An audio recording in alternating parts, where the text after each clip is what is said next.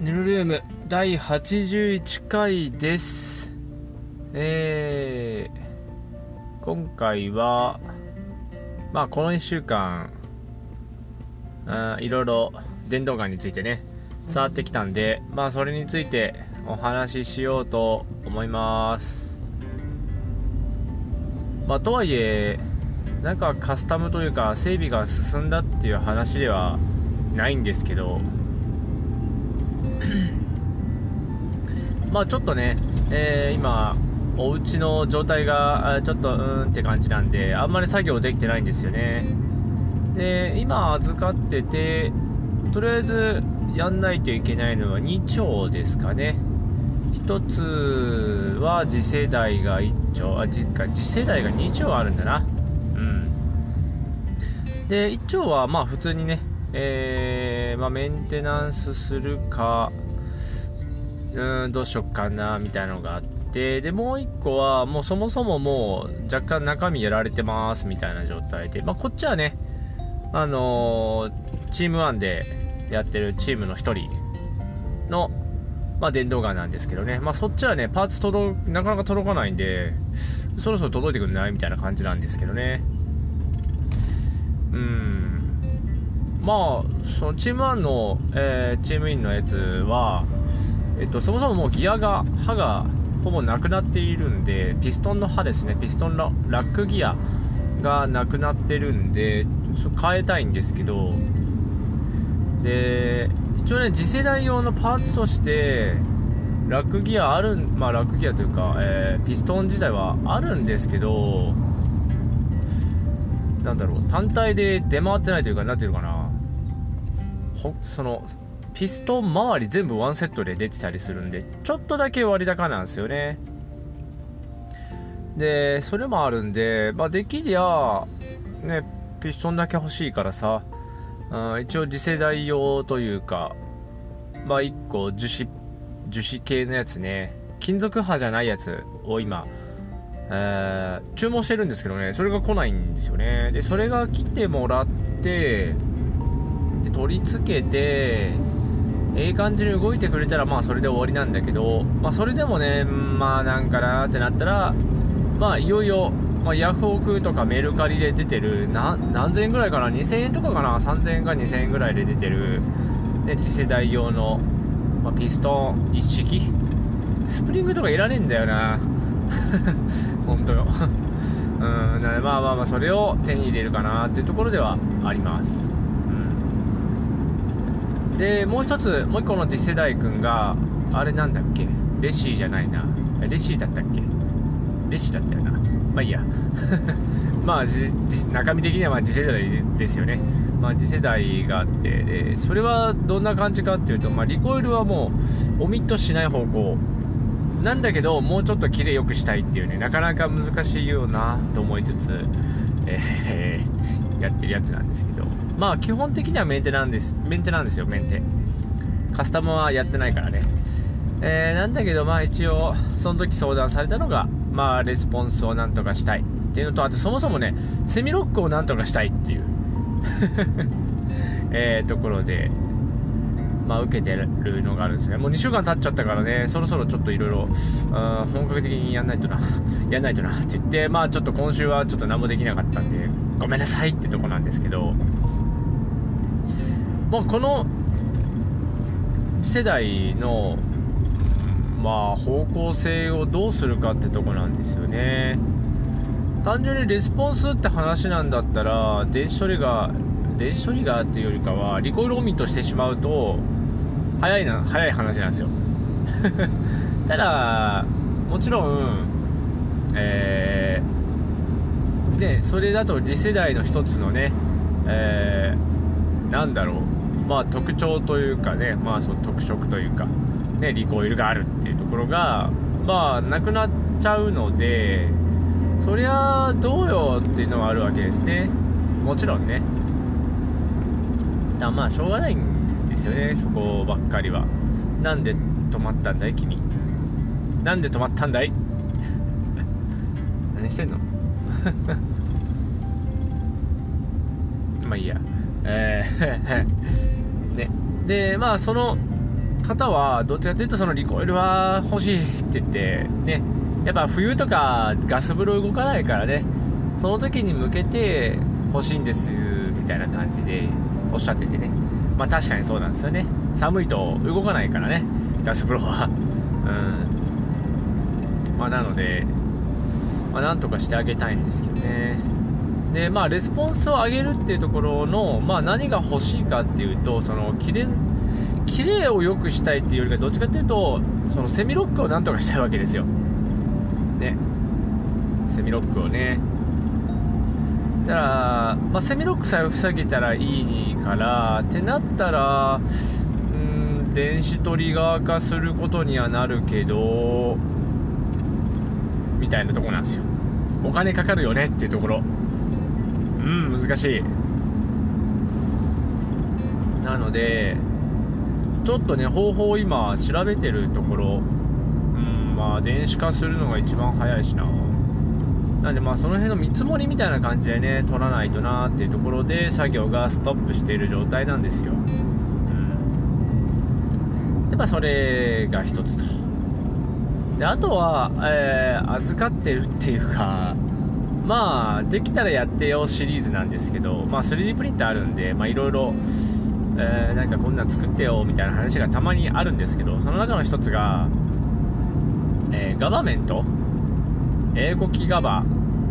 のフロントサイトがやたら低くない問題の話で、実際低いんですよね。あれどうやってどういうなんだろう、もともとどういうつもりであの高さなんか知らないけど僕あ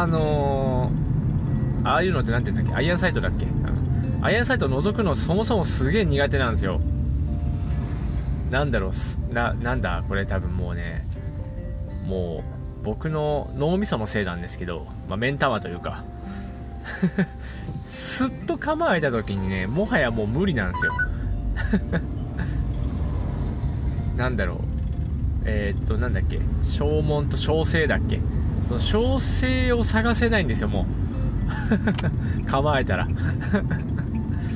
あれどこ行った小生みたいになるんですよね、毎回そ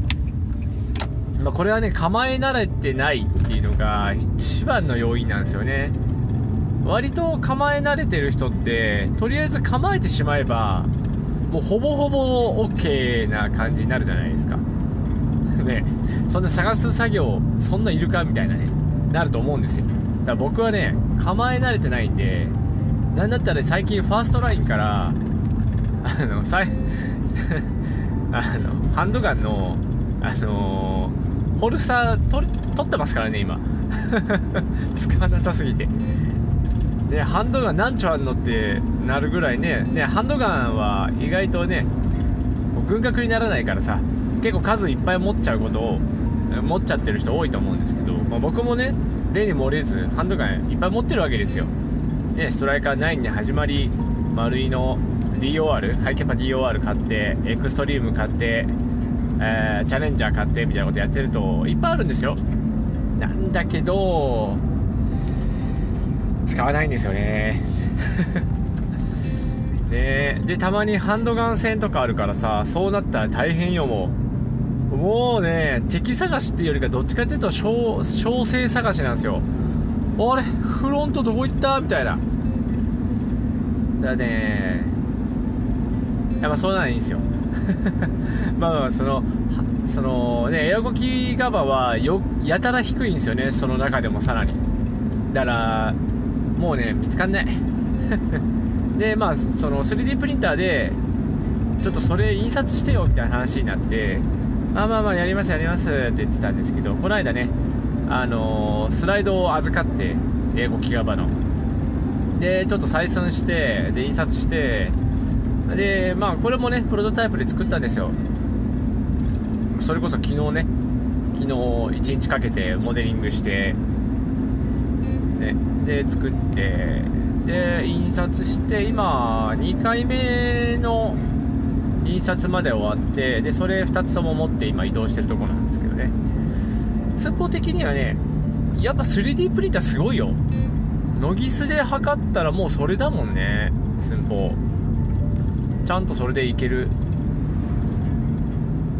いやだからね、すげえいいですよ。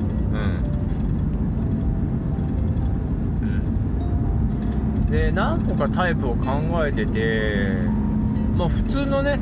やつも考えたし、で僕就航サイト好きだから就航にしたいなと思ってちょっとね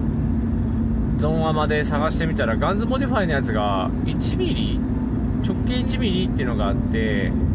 ああまあこれ使ってみようかなと思って印刷したらね、細いのよ。1ミリすげえ細いんだね。ちょっとねそれはね予想外だったかといってねフロントサイトの幅もそんなに余裕ないので、これはちょっとねもうちょっと考えないとなっていうとなってるところです。ていうか1ミリのあれ1ミリだったのガンズモディファイ買っちゃったんだよねもう買っちゃったからね、これ使わないとしょうがないんだけど、細すぎて使い物にならないんですよね多分。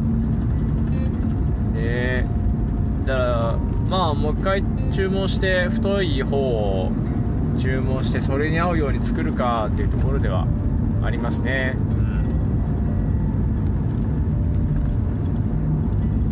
ね、そんな感じですよ。そ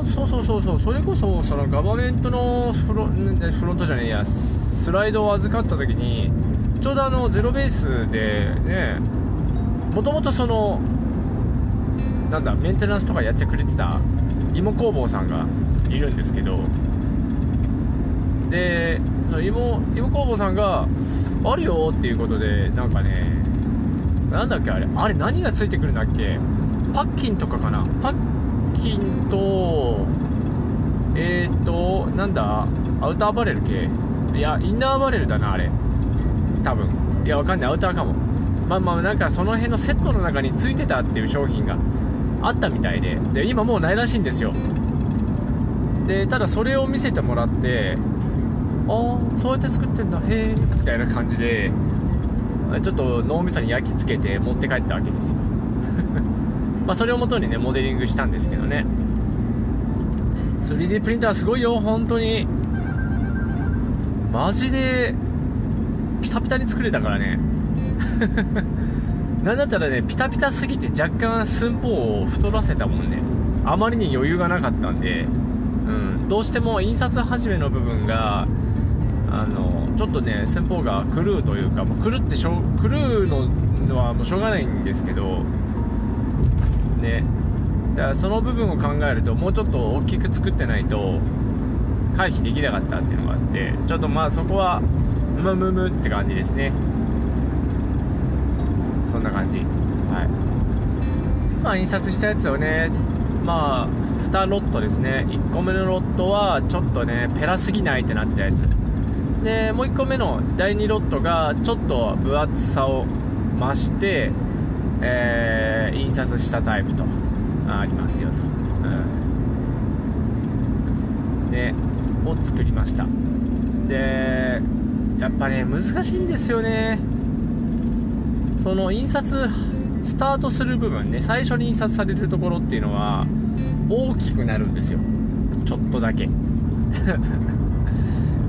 で困るのがね、今回ホワイト入れれるように溝を作ってるんですよ、丸い直径 1.6 で作ったかな、で印刷のスタートがねそこの面なんですよ。で最初のロットは全部同じ向きで印刷したんですね、つまりそのホワイトが入る部分から印刷したんですよ。そしたらねホワイト入る穴ね潰れちゃってないのよよくないねっつって、で2回目に印刷した方は反対に向けれるやつは反対で印刷しました。つまりホワイトの部分が最後に印刷されるように印刷したんですよ。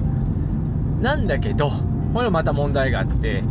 フロントサイトの形が、4種類あって、まあ、1個は就航チューブ入れるためのやつだから関係ないとして、まあ、3種類いるんですよ。真四角のタイプとで前方が丸くなってる、要はとんが なんていうのかなちょっと丸くなってるやつね、前方が丸くなってる、手前は四角ね、でもう1個が斜めになってるやつ前に向かってこう斜めにこうそぎ落としてるタイプねで作ったんだけど、この2タイプね、前方が丸くなってるやつと斜めにカチッとカットしてるやつで、こいつらはね反対から印刷できないんですよ。あ、やりゃできるんかもしれないけど、とりあえず今は試してない。理由があって、接地面が足りないんですよ今度はそう、ホワイト側から印刷すると、要はガバメントにフィットする部分、まあ、T の字なんですよ、後ろから見るとね。だから面積大きいんですよ。だけどフロント側から印刷すると、斜めにカットしたタイプはもうほんと T の字の T の上の横棒しかない状態だから、印刷面が狭いんですよね、印刷すられるその面が。でこれはまあもちろん問題がある。でもう一個の丸くなってる方も結局面積が少ないのでうまく印刷できるか謎なんですよ。でその2つはまだ試してない。今回帰ってきたら試そうと思ってるんですけどね、な状態ですね。だからなかなか難しいわけですよ、で印刷されたらされたで、今度はそれを削って、そのスープを太るんで、そこの部分は削んないといけないから、まあ、削ってってやるんですよね。だからちょっと手間かかるんですよね。まあどうなんだろうね。光造形で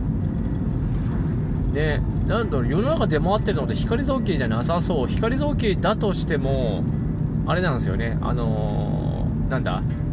粗いんですよ印刷。印刷粗くして多分生産性上げてるんだろうかなみたいな感じだから、見た目良くないんですよね。ただ僕そんなに攻めた設定したくないんで、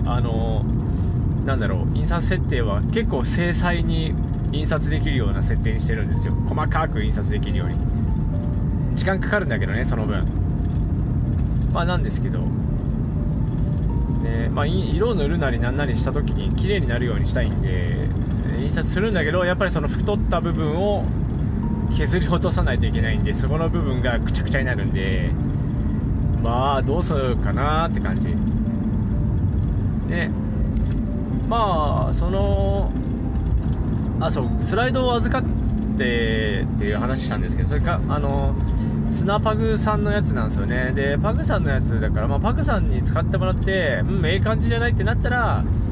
じゃあ何百円から売るかって感じになってて、手した時にどうするかよね。その太った部分を削らずに売れたらいいんだよね。あともう自分でやってみたいな自分でやってくれっつって、削るのは失敗してもいいように通製トグ入れとくからみたいなね、なんですけどね、どうしようかなと思ってます。まあとりあえずね、印刷はちゃんとできてるし、寸法もパッチリできてるし、まあとにかくその太る部分がめんどくせえなってところ、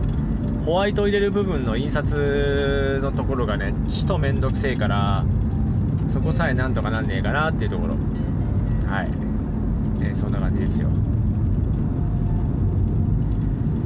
まあ確かにね、土台部分と、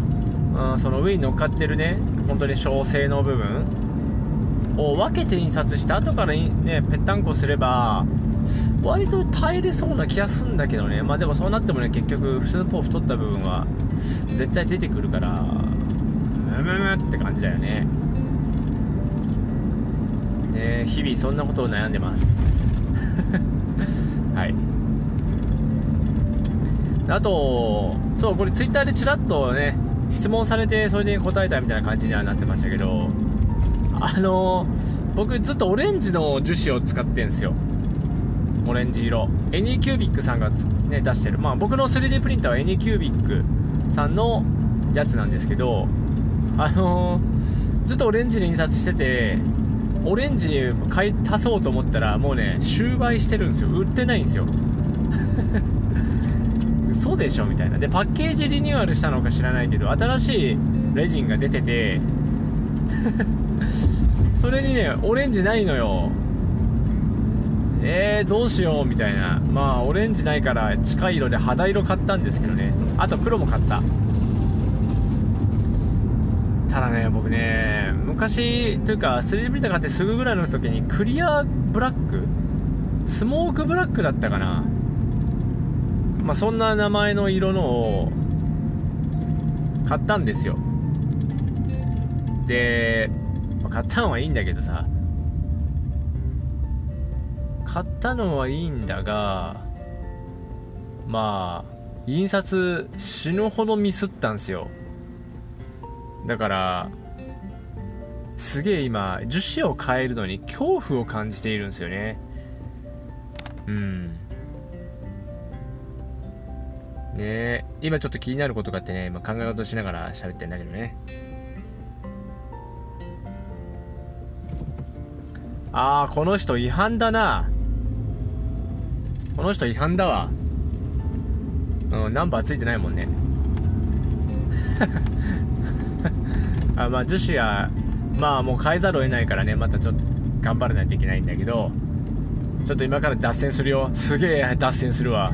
今信号で止まってたんですよ。そしたらね、なんだあれ、傘かぶった人、あれなんていうの、あの傘あれなんていうんだっけ、花笠温度とかで使うあの傘あるじゃん。花笠のはだいぶあれだけどね、飾りつけてますけど、あれなんていうの、三角の傘よ。麦わらじゃなくてさ、まあいいや。その傘かぶった集団がさ、今なんかお家からいっぱい7人ぐらい出てきて、最後に出てきた人が電動自転車だったんですけど、バッテリーがやたら巨大なやつで、いや日本製じゃないなみたいな見た目したやつが出てきて、パナソニックとかブリヂストンじゃねえなーつって見てたんですけど、漕いでないんですよね、ペダルを。あれみたいな、多分ペダル漕いでないよなと思って、信号でちょうど僕止まったんで、でしかも上りなんですよこの信号が、見てたんですけど、漕がずに行きましたねあの人。でよく見たらスロットル握ってますねあの方。よくないですね。で車体自体はねそっちタイプね。いやブレーキランプとかついてたから、ナンバーもないし、てかブレーキランプしかなかった。ウインカーついてなかったね。あれ違反ですね。日本で電動自転車ってね、アシストしか認められてないんですよね。はい、要はペダル漕いでたら、漕いだ力のね、何対何までしか、2対1だっけ、アシストパワー出せないんですよね。だから今の人は完全に道交法違反ですね。ナンバーもないしな。はい、皆さんね、よくないよ本当に。もう個人店にいた時もそうだったけどね、マジで海外製の電動自転車買うのやめてもらっていいですか。もうね、もうお店持ってきてもらっても絶対触らないかったからね本当に。まあ国内のね日本メーカー高いっていうのは分かるんですけど、高さの裏に何があるかって話なんだよね。まあ、日本は割とね、スマホっていうかガラケーもそうだったけどね、ガラパゴス化はよくしてるわけですよね。電動自転車も例に漏れずそうなんですよね。割とガラパゴスで、まあ、海外との法律が全然違うんで、まあ、e バイクとかもね普及が難しいっていうのはそこなんですよね。海外メーカーの参入がなかなかの面倒くささなんですよ。日本仕様にしないといけないから、すげえ面倒いんですよね。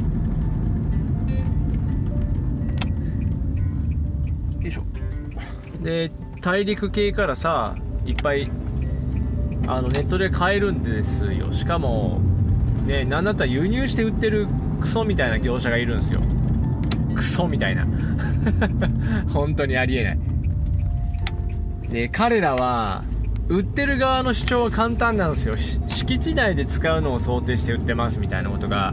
書いてあったりするんですよ。私有地で使う前提ですみたいな。公道走る場合は、自分でなんだ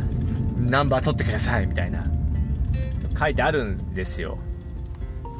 マジでそれ書くだけで売っていいんですよね彼らって。マジでムカつくけどね。まあ別にいいんだけど、もうねそういうね安いのって買う人ってね、そういうのに引っかかるんですよ本当。で知らずに乗って、あすげえこれ、あ ペダルこがなくていいんだっつって楽しそうに乗ってるんですけど、ドアウトなんでお店には持ってこないでくださいであとバッテリーがやばいのが多いんでね、ほんとそれ保護回路入ってんのかみたいなやつもあるしね、入ってんだろうけどねね、よくないですね、ほんとよくない。ちなみに僕がいた個人店で1人だけいたかな、まあ、それはちゃんとしたやつだったよ。その何アシスト比も多分ごまかしてないし、てかアシストじゃないと動かないやつだったし、日本で売ってるでたまに話題になったりするやつ、クラウドファンディングとかで出てくるやつでちょっとダメなやつはスロットユニットを取り付けることができるやつってギリギリグレーなはずなんですよ。簡単にそういうのつけれたらダメですよみたいな、なんだっけのがあるはずなんですけど、それをねできちゃうやつがいる。でクラウドファンディングとかって実際の日本で代理店立ててやりますっていう前に別の輸入商社がクラウドファンディングで売ってるやつがあったりするんですよ。同じメーカーの名前がついてて同じモデル名が入ってんだけど全然違うんですよそうクラウドファンディングとかで入ってくるやつってマジで現地仕様のやつとか出てきようんですよね。だから日本でそういうビジネスできないから、そのメーカーがねメインで立って、だから日本法人立てたりとか代理店立ててで専用のモデルを売るんですよ。そういうのが取り付かないやつとかもともと取り付いてない状態でしか販売しないみたいなね出すんですけど、クラウドファンディングでたまにマジで嫌がるんですよそういうのが。で金ゴリッと集めてで、あとはその後から立った代理店に任すみたいな。代理店も困りますよね、売ってない仕様のねについて質問されたりとか、これってスロットルつけて電動バイクできるんですよねみたいな質問されるみたいな、スロットユニット売ってくださいみたいなマジでふざけんなっていうね。だからクラウドファンディングマジで最近ね、なんだろう、始まった頃クラウドファンディングキックスターターとかが出始めの頃ってもう本当に純粋に生産資金がないからとか開発資金があとちょっと足りませんみたいな、もうあとちょっとで製品ができるんですけどなんとか皆さんお願いしますみたいなのが多かったんですよ。要はデベロッパーとクラウドファンディングのやってる人が一致してることってが多かったんだけど、最近のクラウドファンディングそうじゃないんですよね。特に日本のやつ、ただのクソみたいな商社が日本に初上陸みたいな感じでやってやがるんですよ。すげえムカつくあれいやそんなクラウドファンディングせんでええやろみたいな、自分のところで責任持って仕入れて売ってくんないみたいなあんなね無在庫転売と一緒ですからねちょっと違うけどさ、そりゃ違うんだけどさ、でもねすごい腑に落ちないというか、そんな商売の仕方してさ良くないぞって思うね、本当にもう脱線したまま元の話題にはもう帰るつもりないんで、はいはい、そんな感じでございます。てか今日はあれだね、さっきツイッターでつぶやいたトラックとは別の種類のトラックなんですけど、2つつながってるタイプので木材伐採して積むやつ、タイプめっちゃいますね今日。さっきもね高速降りて日向のところね走ってたんですけど、飲んどいた56台もその木の伐採したやつ積む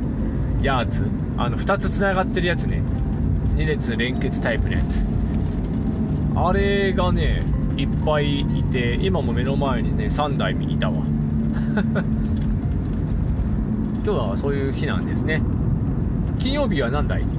一旦トラックをどっかにまとめとくんかいで木材も積んでませんからね、空荷のまんま移動してますね。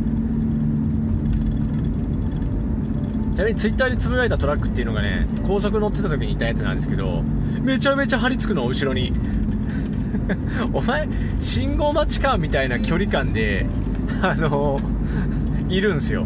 で最初ね、バックミラーでチラッと見て、あ、近いなと思って。でバックミラーってさ、近く見えるじゃん。なんか僕だけかわ、近いみたいな見えません？でサイドミラー見て、あれやっぱ近いよなみたいな。いやマジで車間だって何メーターあれ、5メーターも空いてないよ。全然車1台入れないぐらいの距離感で走りやがって、あこいつやめてみたいな。刺されるのが僕だからやめてほしいですよね。しかも僕初心者マークなんですけどみたいなやめてもらっていいですかみたいな。本当にくそーみたいなね。後ろにも僕ドラレコついてますけど挿してないんですよ、電源配線するのがちょっとめんどくさくてでちょっとね配線したろうか思ったっすね今何なんだろうね本当。僕トラックの人をね尊敬してるんですよもう理由は単純でトラックゲームやってるからなんですけど、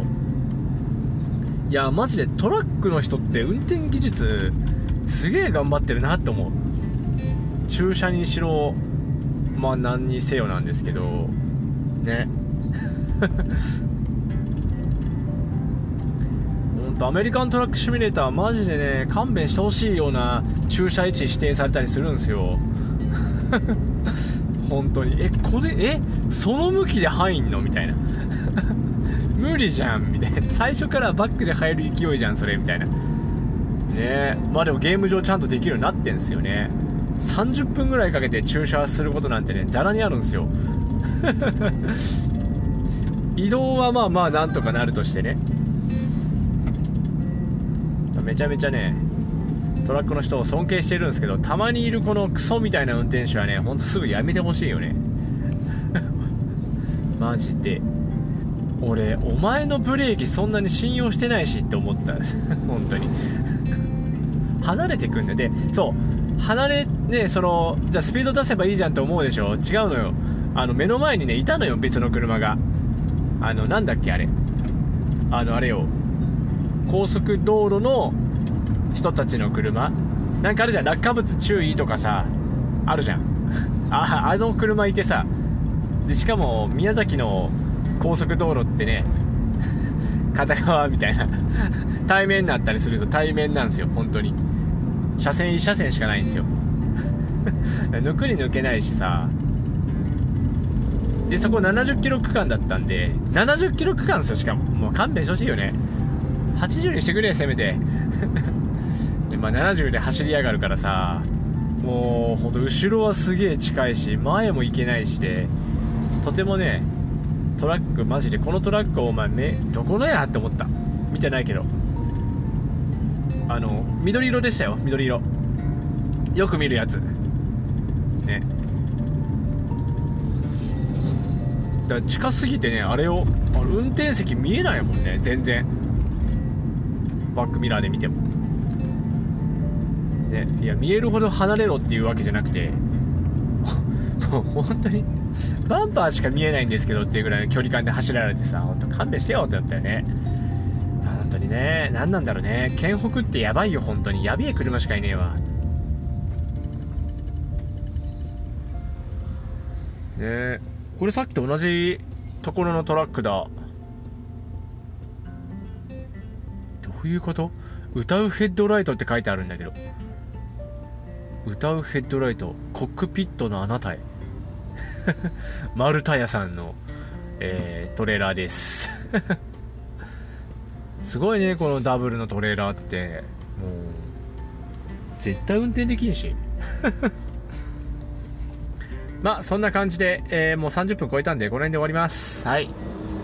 真面目にちょっと次世代のねレスポンスというかセミロック防止についてもうちょっと考えていきたいなと思ってる所存です。ちょっとね本当預かってる人たちみんなねほんと時間かかっちゃってごめんなさいというところです。はい、はい、そんな感じでここまで聞いてくださってありがとうございました。ヌルームでした。じゃあね。